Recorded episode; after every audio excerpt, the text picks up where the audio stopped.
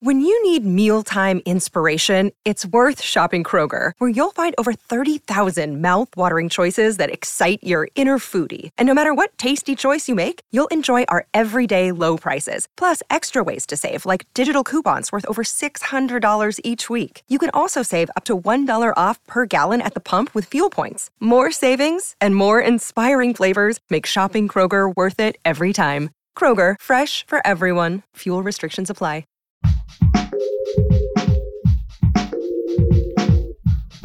What if you could become a better person, not by working harder, but by taking one small step a day? And not because you're a bad person now, but because there's something inside you that's ready for more. How to Be a Better Person gives you one tiny step a day you can take to be the person you want to be. My mission? To help you live your best life. Hi, it's Kate. I'm the author of How to Be a Better Person, and you're listening to the How to Be a Better Person podcast. This week, I'm talking about how to handle difficult people because there's no shortage of them, particularly in 2020 when it's easy to have moments of feeling like everyone sucks. of course, the thing is, what we focus on grows. So if we're walking around feeling like people suck, well, we're going to get plenty of evidence to prove us right. So this week, I'm aiming to change how we think about and interact with the difficult people in our lives whether it's folks you don't know that you encounter out in the world, a problematic neighbor, a boss or a colleague, or even a family member. Today's big idea is that while I wouldn't wish a difficult person on anyone else, I believe that they, like every other challenging situation, show up to teach us something. It's on us to look for that opportunity that's wrapped up inside every fraught interaction. And today's episode is designed to help you do that. In my coaching training, I learned about the principle called you spot it, you got it.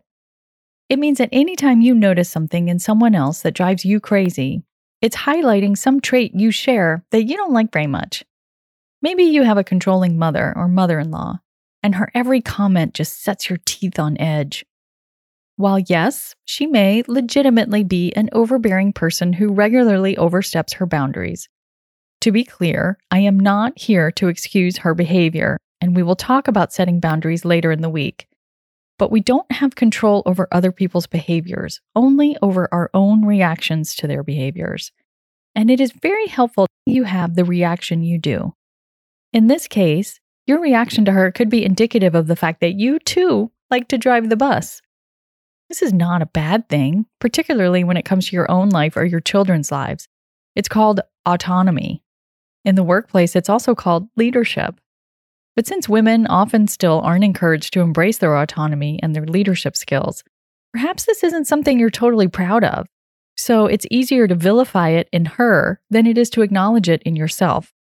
There's a flip side to you spot it, you got it, which is you spot it, you don't got it, which means that person may be displaying a trait that you've got to believe is bad in some way, and you would never let yourself do that thing. Maybe you really are driven crazy by people who refuse to wear a mask. And while there are many valid reasons to feel that way, like why not do everything we can to hinder the spread of this airborne virus?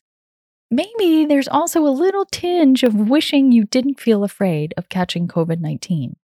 I am not excusing anyone's bad behavior because it reflects something in you. I'm just saying that difficult people aren't here solely to drive us crazy. They can also illuminate a dark corner in our attic if we are brave enough to take a look. I've shared the story before of how I used to judge women who drove fancy cars and wore fancy sunglasses. So basically, every time I went to the grocery store, I was annoyed before I even got out of the parking lot and into the store because there was always someone rolling up in a Mercedes or BMW and pulling into a spot right up front. I admit it, I shop at Whole Foods. There, I said it. See, in my mind, I had built a belief that rich people were jerks, and here was proof I was right. In this instance, they weren't behaving badly. They just had an air of smugness that rubbed me all sorts of wrong. When I learned about you spot it, you don't got it, it really helped me see and then unspool this idea I had that rich people were jerks. Because I believed it was quote unquote bad to be rich, I judged rich people especially rich women, because they were living out something I had told myself it was not okay to be. When the truth was, deep down, I wanted to have more money than I needed to make it through to the end of the month. I wanted to have extra money to burn on something luxurious.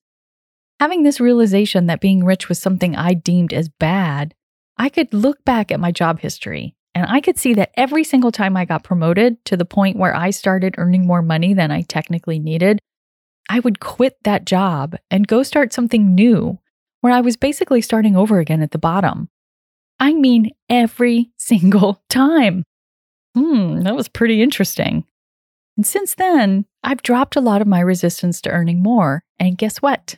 My income has increased. Of course, I had to put myself out there for higher paying gigs and actually do the work. But it all started because I learned of this concept and then took a look at what might be behind my annoyance. Raising your awareness on why the folks who drive you crazy have such an effect on you isn't immediate, like flipping a switch. But it helps you gradually drop your resistance that you've probably been carrying around for a long, long time. It's like setting down a big rock you've been toting around for the last 20 years. Paradoxically, often just accepting something, in this case, something about yourself, that you've been resisting helps that thing change all on its own. I realize this is all kind of theoretical and hard to stick a fork in, so your tiny assignment should help you put this idea into practice. Write down the question The person or people who really drive me crazy is, and then write down whoever comes to mind. And then for each person or type of person you put down, do some writing about why they drive you so nuts. Don't hold back here. Once you're done, look at what you've written and ask yourself if there is anything in there that either sounds familiar or sounds secretly appealing. Acknowledging the things in yourself that you judge in other people doesn't mean you need to turn into a difficult person yourself.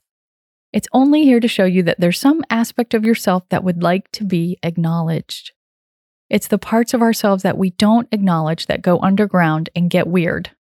When we bring them into the light, they can grow into something positive.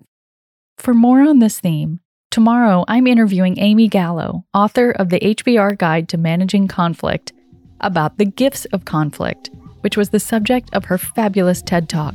So come on back for that. Thanks for listening to How to Be a Better Person. Our theme song is Left for Deadish by Junior85. The podcast is mixed by Sound Advice Strategies. If you liked what you heard in this episode, share it with someone you think would like it too. Your voice matters. Also, How to Be a Better Person has an official newsletter that sends the past seven episodes, a sneak peek of the week ahead, and one well chosen meme to your inbox every Saturday morning. Sign up at beabetterpersonpodcast.com and click on Get Podcast News. I also love to hear from listeners. I mean, I love it. Send me an email by clicking on the Contact Kate button at beabetterpersonpodcast.com. Tweet me at Kate Han, K A T E H A N, or find me on Instagram at Kate Hanley Author. I look forward to connecting with you.